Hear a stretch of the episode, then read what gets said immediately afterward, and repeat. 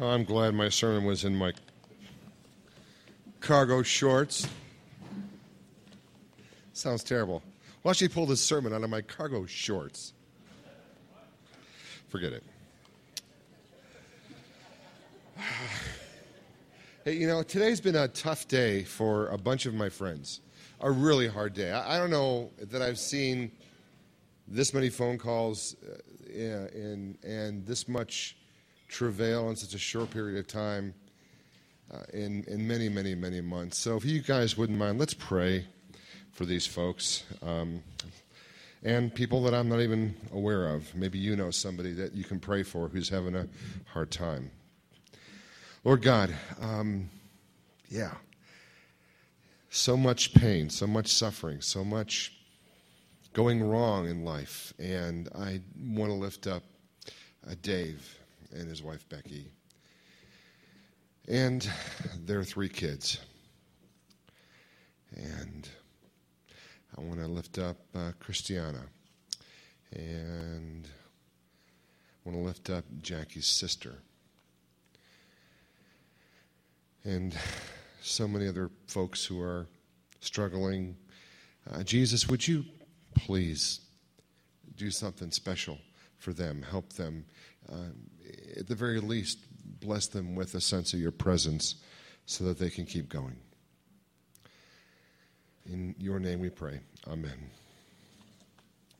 So I'm not usually big into illustrations from history, but there was a story that I read this week about Saint Telemachus. Telemachus was a monk. He was an ascetic, which means he was the kind of a monk who would go and hide out in the desert, pray to become one with the Lord. And the story goes that he did this for quite some time, and then after quite a while of being a hermit monk, he felt the Lord calling him to leave the desert and to go interact with people, that he could do more good if he left. He was ready. So he left the deserts in the east, Asia Minor area, and he went to Rome, the story goes. This is about 404 A.D., the Roman Empire at that time was newly Christianized, so they were still carrying a lot of the baggage from, the last 1,000 years. And Telemachus came into the city, and there was a triumphal entry for one of the generals, Flavius, cannot remember his last name. Anyway, he had just returned from a successful military campaign. They had the triumphal procession with all the goods they had taken, the prisoners, things like that. And then it was going to be a grand celebration with gladiators in the stadium. And the gladiators would be fighting against the captives that he had just brought back. And so Telemachus went to the stadium and was appalled by what he saw. This newly Christian empire, maybe Christian in name only, was satisfying its bloodlust by watching men kill each other for sport.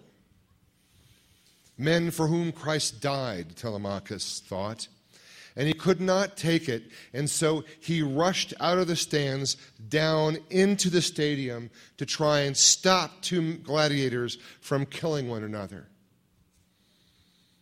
And the story goes that the fighting stopped for an instant, because here was this aged monk in ragtag clothes standing between a couple gladiators. And then the boos from the crowd began. And the story goes that he was stoned to death by the crowd for taking away their entertainment. The Emperor Honorarius, I believe his name was, or Honorius, was so distressed by what happened that it was shortly thereafter that the gladiatorial games ended in ancient Rome.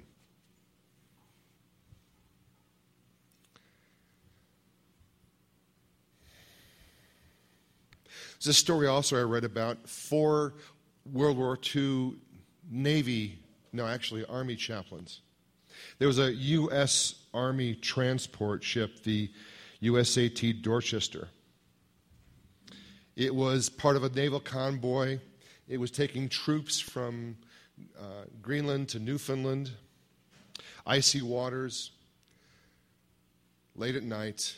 And a German U-boat spotted the transport and fired torpedoes that not only began to sink the Dorchester, but it blacked out all of the electronics, so they couldn't sound the alarm that the ship had been hit to go to the lifeboats. The ship began to list so badly that one side of the ship, the lifeboats, were unavailable to the sailors. They were passing out life vests. The chaplains actually took part in organizing the frenzied soldiers. All of them lieutenants, all of them giving up their life jackets for enlisted men. And there is even an eyewitness account of a man watching the ship sink. Grady Clark wrote this: "As I swam away from the ship, I looked back. The flares had lighted everything. The bow came up high and she slid under. The last thing I saw, the four chaplains were up there praying for the safety of the men. They had done everything they could. I did not see them again. They themselves did not have a chance without their life jackets."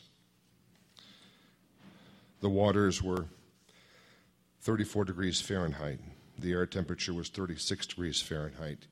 Even some of the men who escaped died of hypothermia, but hundreds lived. And you wonder, what possesses people to do things like this?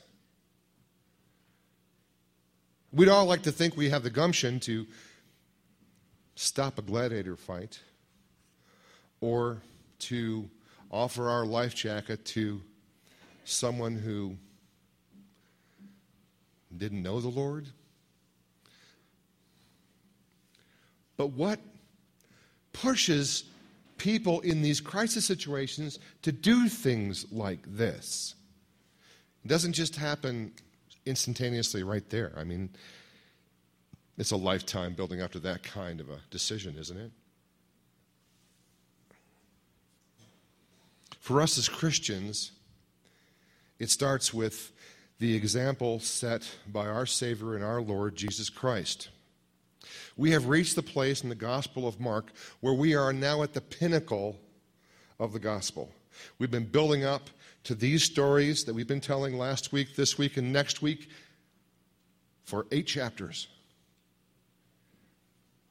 Everything from here is downhill toward the cross.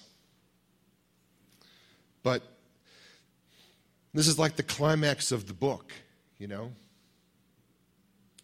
Last week we heard that Peter recognized Jesus as the Messiah. It took him a while, right? Some say you're John the Baptist, come back from the dead. Some say you're this prophet, you're that prophet. Peter blurts out, but you're the Messiah. Takes him a while, but he finally gets it. Jesus says, yes, I am the Messiah. Peter's got the who right. He's got who this is about correct. What Peter's not going to get is the how. This is going to be the difficult thing. as Jesus begins talking about self-sacrifice.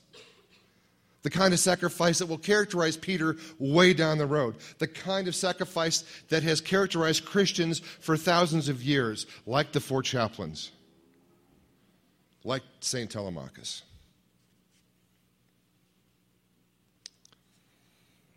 So let's go and let's take a look at the end of Mark chapter 8, starting in verse 31. Should be right there up on the wall if you want to watch while I read.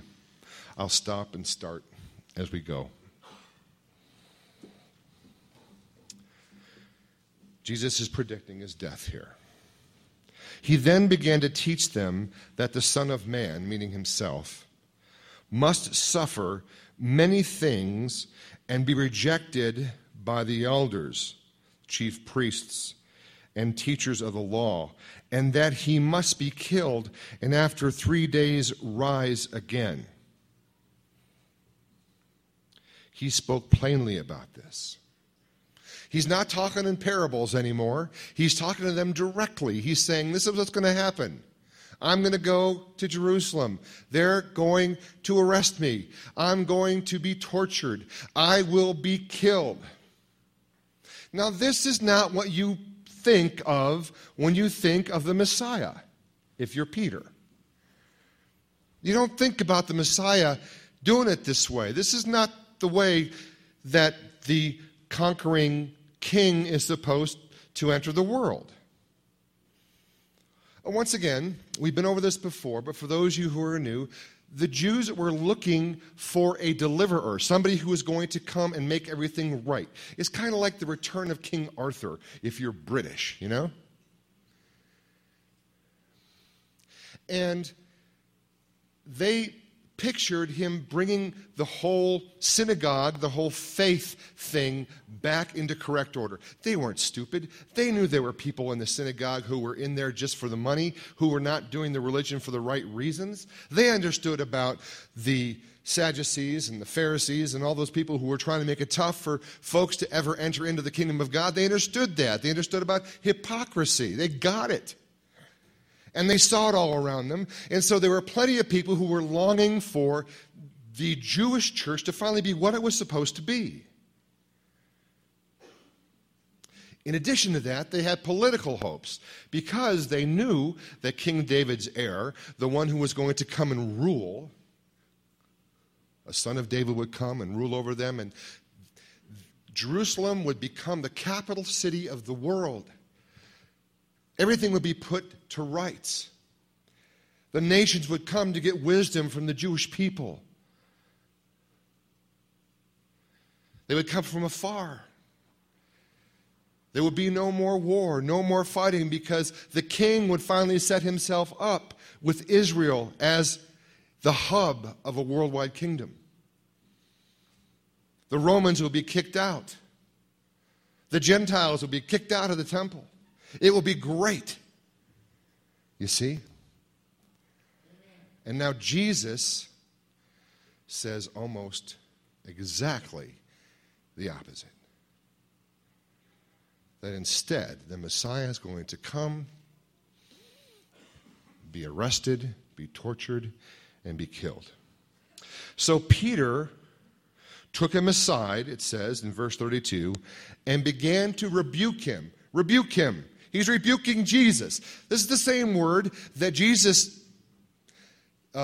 rebukes demons with. Same word that Mark uses when he's talking about Jesus rebuking demons. Peter rebukes Jesus. Basically saying, what? This isn't going to happen to you. This is not part of my plan. This is not how you do it, Jesus. Just ask me. I know how the Messiah is supposed to work. Talk to me. And I laugh at Peter, right? Until I look up myself. Because I do this to Jesus all the time. Jesus, you see the situation over here? It's totally wrong, Jesus. This should not be. It's an unjust situation. You should change that.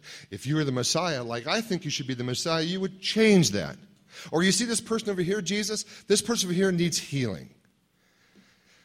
And I'll tell you, Jesus, if I were you, I would heal that person. And then Jesus doesn't. Or Jesus, I'm so broke. In fact, I have negative money, Jesus. I am in debt. And if you would only bless me with some cash, a new job, a gift from a dying uncle that I never knew about, the lottery, I don't care. I would give money to your church. Lots of money to your church. I give lots of money to the stuff I want to do too, but still. Lord, your servants would be blessed. Your church would be in better shape. They could pay off all this stuff at scum of the earth that they currently can't even think about doing.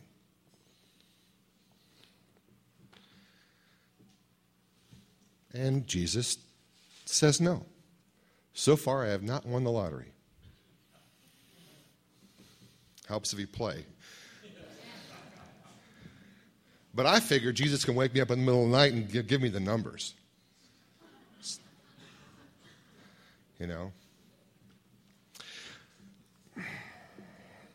So, maybe Peter isn't as far off as I like to think he is. Verse 33. But when Jesus turned and looked at his disciples, he rebuked Peter. So get this. This is like killing two flies with one swat here. Jesus turns and looks at the disciples because he knows that Peter's just speaking for the rest of them. Peter's always the one that says it out loud. They're the ones that are thinking it. And he says, "Get behind me, Satan. You do not have in mind the things of God, but the things of men." This is the same thing Jesus said to Satan when he was being tempted in the wilderness. Now here's Peter, just got done claiming Jesus as the Messiah. Revealed to him by the Holy Spirit. Jesus says. In the next paragraph, it seems, already, he's saying, "Get behind me, Satan." Like, Peter can go from being used of the Holy Spirit to being used by Satan all within the span of one chapter. I'm going, that's kind of like my story, too. And Jesus, honestly, I mean, he's being harsh here, is he not? But this is a teaching method, the rebuke. If you've never been rebuked by a teacher, then you haven't been trying hard enough. Seriously, it's a pedagogical method that works very, very well. Every now and then I get to use it.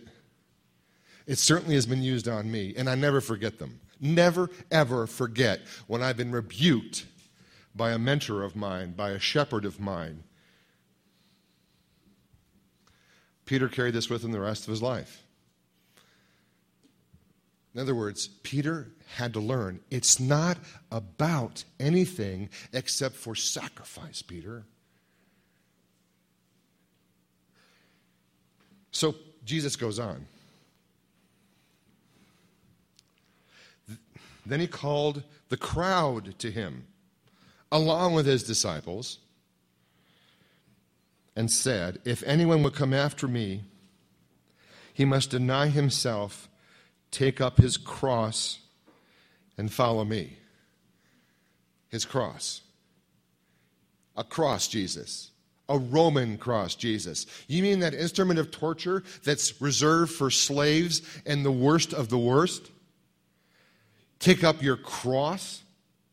We've seen those guys, Jesus. Those guys condemned to die with that big cross beam strapped across their back, carrying it down the road to where they're going to be nailed up on it. Take up your cross and follow. I mean, like Jesus, what? You want, like what, a crucifixion parade? You in the front carrying your cross beam and all of us behind you carrying cross beams. All going to be executed. That's what I'm signing up for? Jesus, honestly, if you want to start a religion, this is not the way to do it. Promise people things. You know, a better life, money in the bank, you know, healings, cupboards that are full, beautiful spouses. Come on. It's like, what is Jesus thinking here? If anybody wants to come after him, he and she must deny themselves, take up their crosses, and follow him. He goes on in verse 35, for whoever wants to save his life will lose it, but whoever loses his or her life for me and for the gospel will save it. Oh, so now Jesus is appealing to my sense, my need, my instinct for survival. Is he not? He's saying if you want to survive, if you want to save your life in the eyes of God, then guess what? You got to lose it. It's a paradox. It's backwards, like so many things that Jesus teaches. That if I try to hold on to my life, I'm going to lose it, and if I let go of my life, I'm going to find it. So, the positive reinforcement for picking up your cross and following Jesus is the positive reinforcement now. The positive reinforcement is if you want to survive the coming judgment, the end of the age, then guess what? This is what you got to do. Then he comes with a negative reinforcement. What good is it for a man or woman to gain the whole world and yet forfeit his or her soul? What can someone give in exchange for his or her soul? If anyone is ashamed of me and my words in this adulterous and sinful generation, the Son of Man will be ashamed of him or her when he comes in his Father's glory and with the holy angels. This is called negative reinforcement. You want to escape the judgment to come? Deny yourself. Pick up your cross. Follow me. Lose your life so you can save it. He's been a great teacher here, you know, using all these different teaching methods. The rebuke, right? Positive reinforcement, negative reinforcement. He really wants to get this point across.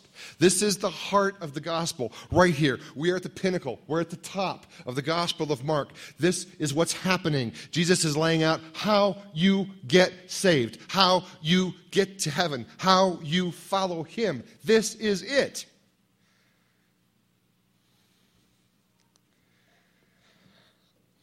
I mean, honestly, the sinner's prayer, not here. That's just the very, very beginning. Praying, asking Jesus into your heart, Revelations 3:20, that kind of thing, right? That's just the beginning. This is it right here. This is what it means to be a Christian. This is what it means to follow Jesus, is to sacrifice your life. I do not want Jesus to be ashamed of me when he comes again.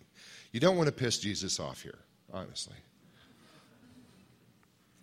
And he said to them, I tell you the truth, some who are standing here will not taste death before they see the kingdom of God come with power. Now, here's an interesting line we need to go over just a bit. What did Jesus mean? Did Jesus mean that some of the people who were standing there with him would not taste death until he came as the judge who was going to make Jerusalem his throne and rule the entire world? Is that what he meant? Because if so, then they would go on believing that the return of Jesus was coming in the next 20, 30, 40 years, which is a lot of what the early church thought. Obviously, that didn't happen. Therefore, I don't think that's what it means.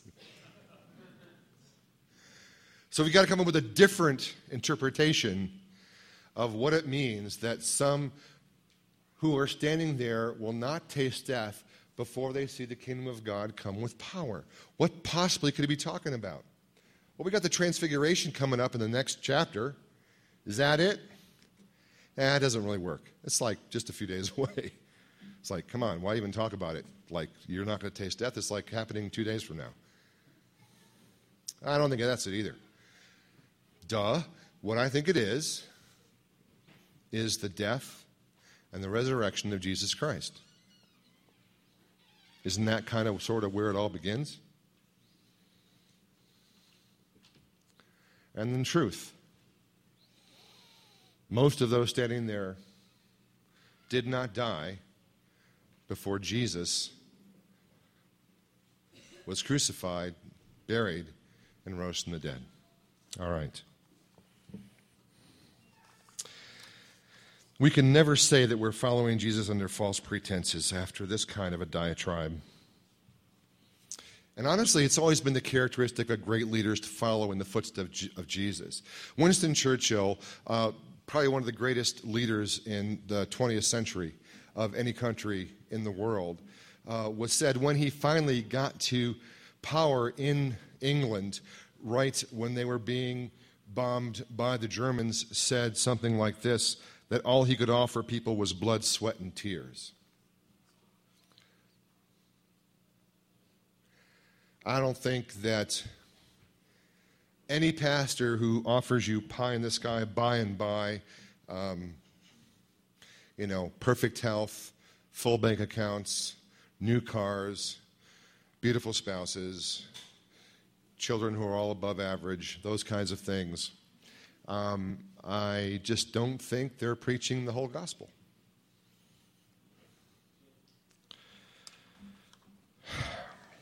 Now,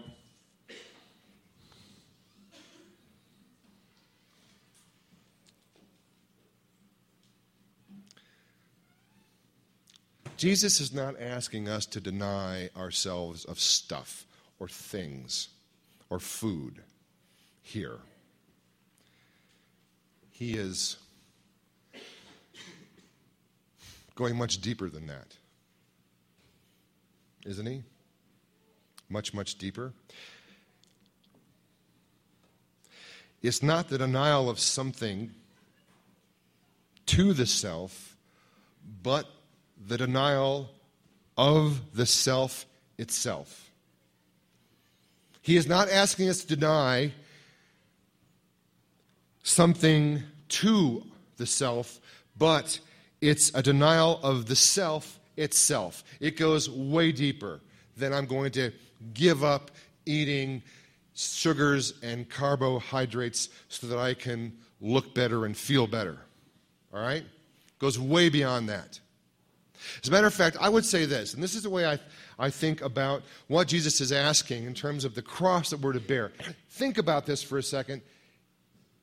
What would you not do for any other reason except for the fact that Jesus asked you to do it? That's what he's talking about. Something that you would never do except for the fact that you're a Christian. That's what we're talking about here.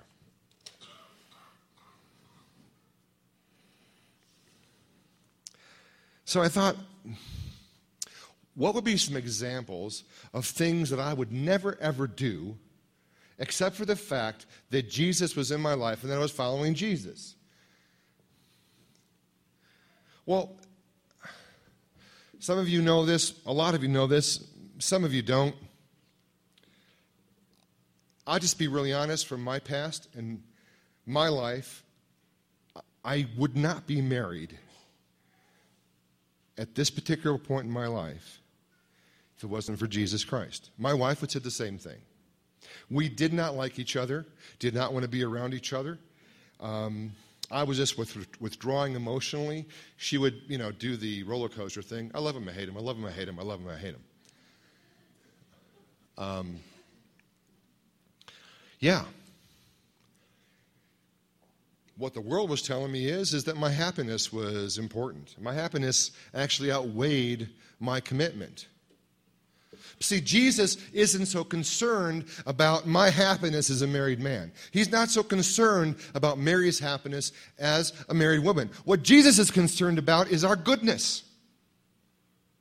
He'd rather have us good than happy if he had to choose. I think he prefers both. But if he's forced to choose, He'll go with goodness every time. And trust me, there is no institution I know of like marriage to help you follow Jesus. One pastor of mine called marriage God's seminary for character. In my case, he was right. Maybe you're in a great marriage. Praise the Lord. But you know what? Life's got a way of hitting you from the blind side, just like the friends that we were praying about early on. It may not always be that way for you. And you may have a choice in the future. We've got a lot of weddings going on at Scum of the Earth, lots of weddings going on. Let me tell you something. The day will come at some point when you will look at the person you've married and you will say out loud, I made the biggest mistake in my life when I married you. It's coming. Just plan on it. Some point. I don't know when. It might be 40 years from now. I know people are getting divorced after 40 years of marriage. I'm thinking, what's the point?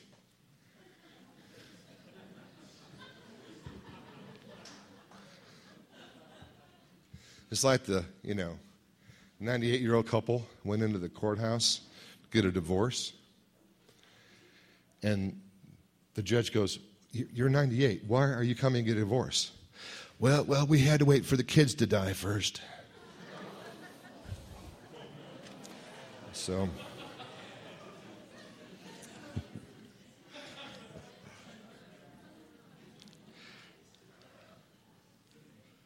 but we give up control, don't we?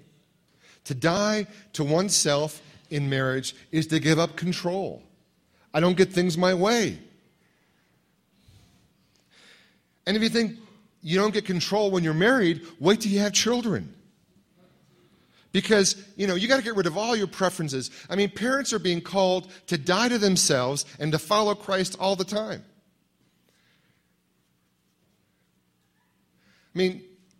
Gentlemen, pray if you ever get married that your wife wants to breastfeed.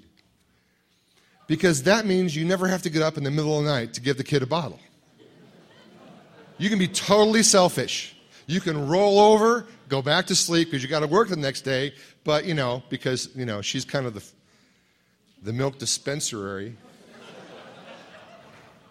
You can't really do that so well. At least the kid's going to get fresh milk. And I always was pushing, Mary, the kid needs fresh milk. Fresh. Right temperature, body temperature. It's great. But my wife, God bless her. I saw her lay down her life for our children. At one point, she was nursing our oldest, and unbeknownst to us, she was pregnant with our second. And so she was wiped out all the time. Go to the doctor. What's wrong? You're pregnant. Well, why am I so tired? Well, let me put it this way. You take in the food. The energy first goes to the baby that's forming inside you. That's how your body prioritizes. The second part of that energy goes to the breast milk that you're producing for your toddler. And then, you know what? Anything that's left over, you get. Which is why you're wiped out all the time. Literally laying down her life in a physical sense, not just counting the emotional stuff. But if you don't do this for your kids, then you're a bad parent. Let me just say that right off the bat. This is what parents do for their children. Christian parents do they lay down their lives for their children. And it starts when you bring them home from the hospital or from the birthing room or wherever you had them. That's when it starts. You start losing sleep right away. You know what? Pick up your cross and do it because of Jesus. If you don't care about the kid, do it because of Jesus so that he doesn't say, I'm ashamed of you when he comes again in his glory. It's not just about the kid. You have a master, and you've got to please him.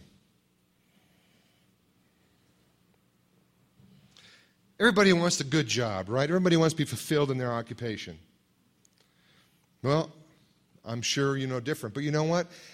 If you got a job that sucks, but it pays the bills, you're able to give to others, provide for your family, maybe your parents even, because they're having a hard time, you know what? Pick up your cross. Follow Jesus. Do that. Deny yourself. We're not talking about surface things. We're talking about inward things like fulfillment,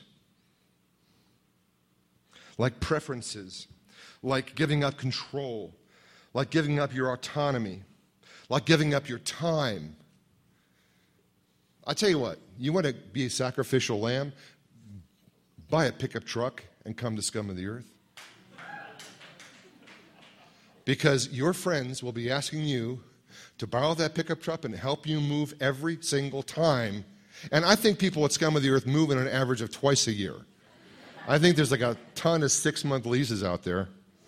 And if you do that over and over and over again, I don't see why you would do it unless you were laying your life down for Jesus. Because these people will drive you crazy.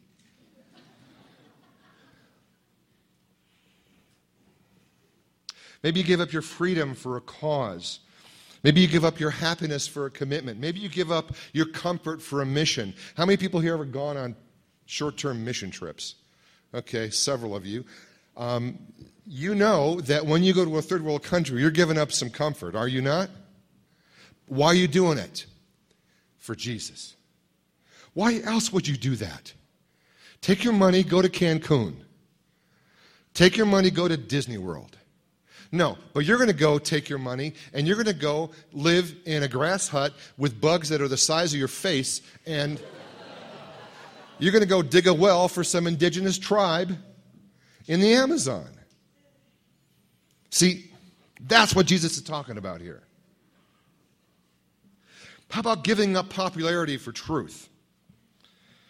It is not popular to be a Christian these days. We are labeled intolerant. Intolerant because we believe Jesus when he says, I'm the way, the truth, and the life, and no one comes to the Father except through me. That's intolerance, I guess.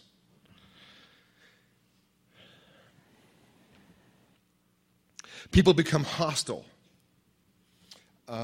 Just on TV the other day, Penn and Teller, where, you know, they got that show on cable. It's called Bullshit, right? How many people know that there's a show on cable called Bullshit that's hosted by Penn and Teller? And they expose people, right, for the BS that it is, right? And they will not touch Scientology. They want to go after Scientology. This is in an interview now. They want to go after Scientology, but they will not attack Scientology because of the backlash from Hollywood, because it's so vicious. But they said in the interview, we attack Christians all the time. Evangelical Christians, like, we're always coming after them. And you know what? They're the nicest people. They send us letters. They want to interact with us. Well, I see what you're saying. I really understand your point of view, but maybe could we dialogue about this and we could talk about the other side of things? He goes, Christians are so nice, so we pick on them all the time.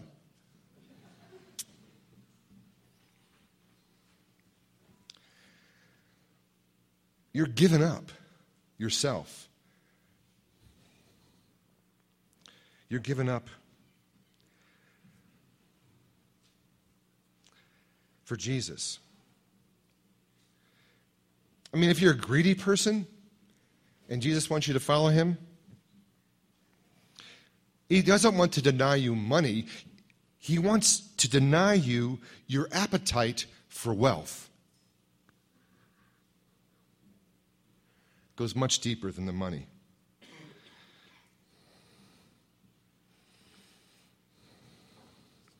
Even whole churches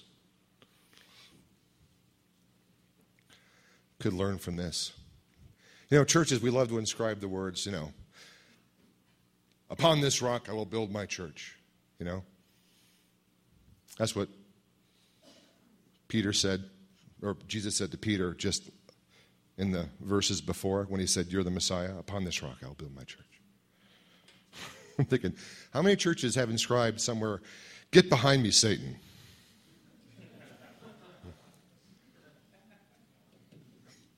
Maybe more churches that have "Get behind me, Satan" inscribed somewhere in their building, because we're all prone to having the stuff we want. You know, I mean, forgive me for picking on certain churches, but does your church really need a brand new multi-million-dollar recreation center with a bowling alley? Honestly, do you need that?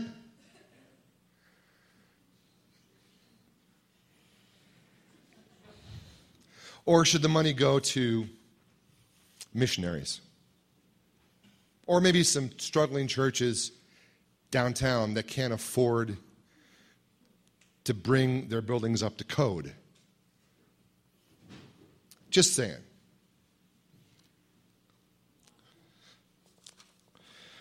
René Lacoste was the world's top tennis player in the 1920s. He won several major world titles. The US Open, the French Open, Wimbledon. His friends called him Le Crocodile. I hope I'm saying that right in French. I think you say the final vowel in a word.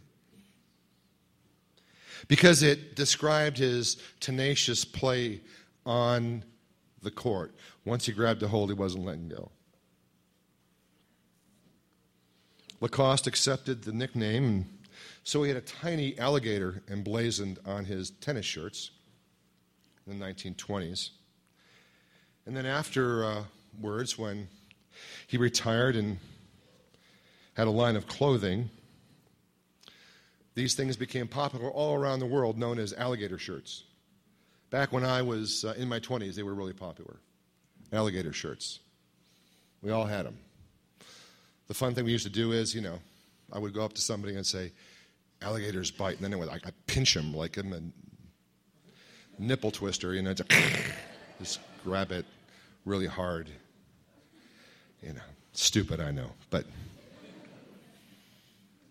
more in line with the history of René Lacoste than just wearing it with your collar up. You know? Because it meant something. He was tenacious. He wouldn't let go. Nobody realized that back then. Nobody realized why they were wearing the alligator shirts.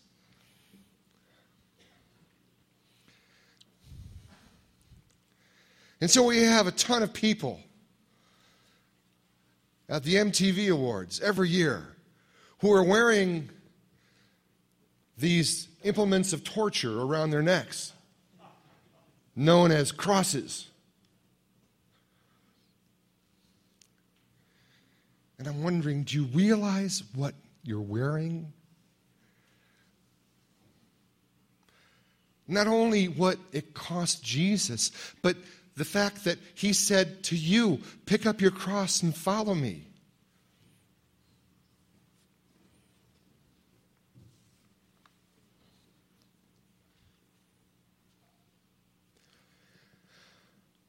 Look,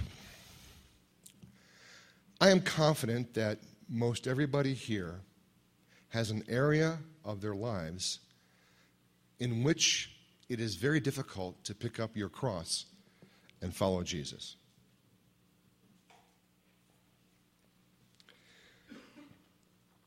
Think of a situation where Jesus is asking you to die to yourself. Think of a relationship where Jesus is asking you to die to yourself. Get one. Just think of one. And maybe for you, it's a relationship with God. Maybe you've never done the business with God that Jesus is asking initially. My biggest struggle as a young man getting to know Christianity was, did I want to give up all of my dreams and lay them at Jesus' feet? Did I want to give up my dreams? I mean, my dreams were that of most young men, I think. I wanted to have as much fun as I could with as many women as I could. I wanted to drink as much beer as I could. I wanted to make as much money so I could spend it on myself as I could. I wanted to have as much respect and fame and popularity as I possibly could get from the world's eyes. And then Jesus puts me with these bunch of weirdo Christians, half of which are not even going to college.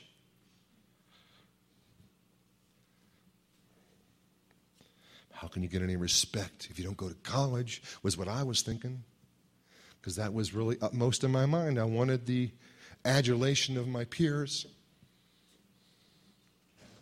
Put me in touch with all these Christians. I wanted me to become one of them. And it meant laying down everything that I wanted. I knew it, because I made fun of those people.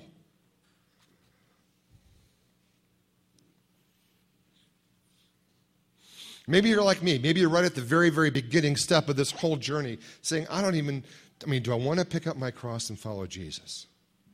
Think of a situation. Think of a person. Maybe think of Jesus himself, with whom you have an issue where you're being asked to pick up your cross, deny yourself, follow Christ. You got it? Okay, this is what I want you all to do. I want you all to close your eyes. Everybody. Every single person. Well, hang on. Keep opening them up again, because you're not going to know what to do here. I changed this just recently. I come from a Greek Orthodox background. We do a thing called the sign of a cross. Let me show how it works. Here's your right hand, and you will take your thumb and your first two fingers and put them together like this, and take your other two fingers and put them in the palm of your hand. That's how you hold your hand if you're doing a Greek Orthodox cross. The three fingers together mean the Trinity, Father, Son, Holy Spirit. The two fingers down on your palm signify Jesus being totally God and totally man at the same time. And, of course, the palm reminds you of Jesus' crucifixion, right? So that's how you hold your hand. If you want to do this with me, I'm going to ask you to do the sign of the cross. Don't do it now. But what you do is... you touch your forehead, you touch your heart, you touch your right shoulder, and then your left shoulder. So top, bottom, right, left is a sign of the cross. You cross yourself. You're bringing the cross onto yourself. In some symbolic way, you're picking up your cross and saying, yes, I will follow you, Jesus. I will sacrifice myself just voluntarily like you did. I will follow you. I will be yours. All right, so now, close your eyes. Think of that person. Think of that situation. Think of the Lord himself. And if you are willing to take up your cross and follow Jesus in that sacrifice, then I want you to go ahead and do the sign of the cross, every eye closed. If you're willing to do that, if you're willing to follow Jesus, to pick up your cross and follow him. Good. I see people all around crossing themselves. Head, heart, right shoulder, left shoulder. Mind, soul, strength, all in that direction of following Jesus. With all my mind, with all my heart, with all my strength, I will pick up my cross and I will follow you. In Christ's name, amen.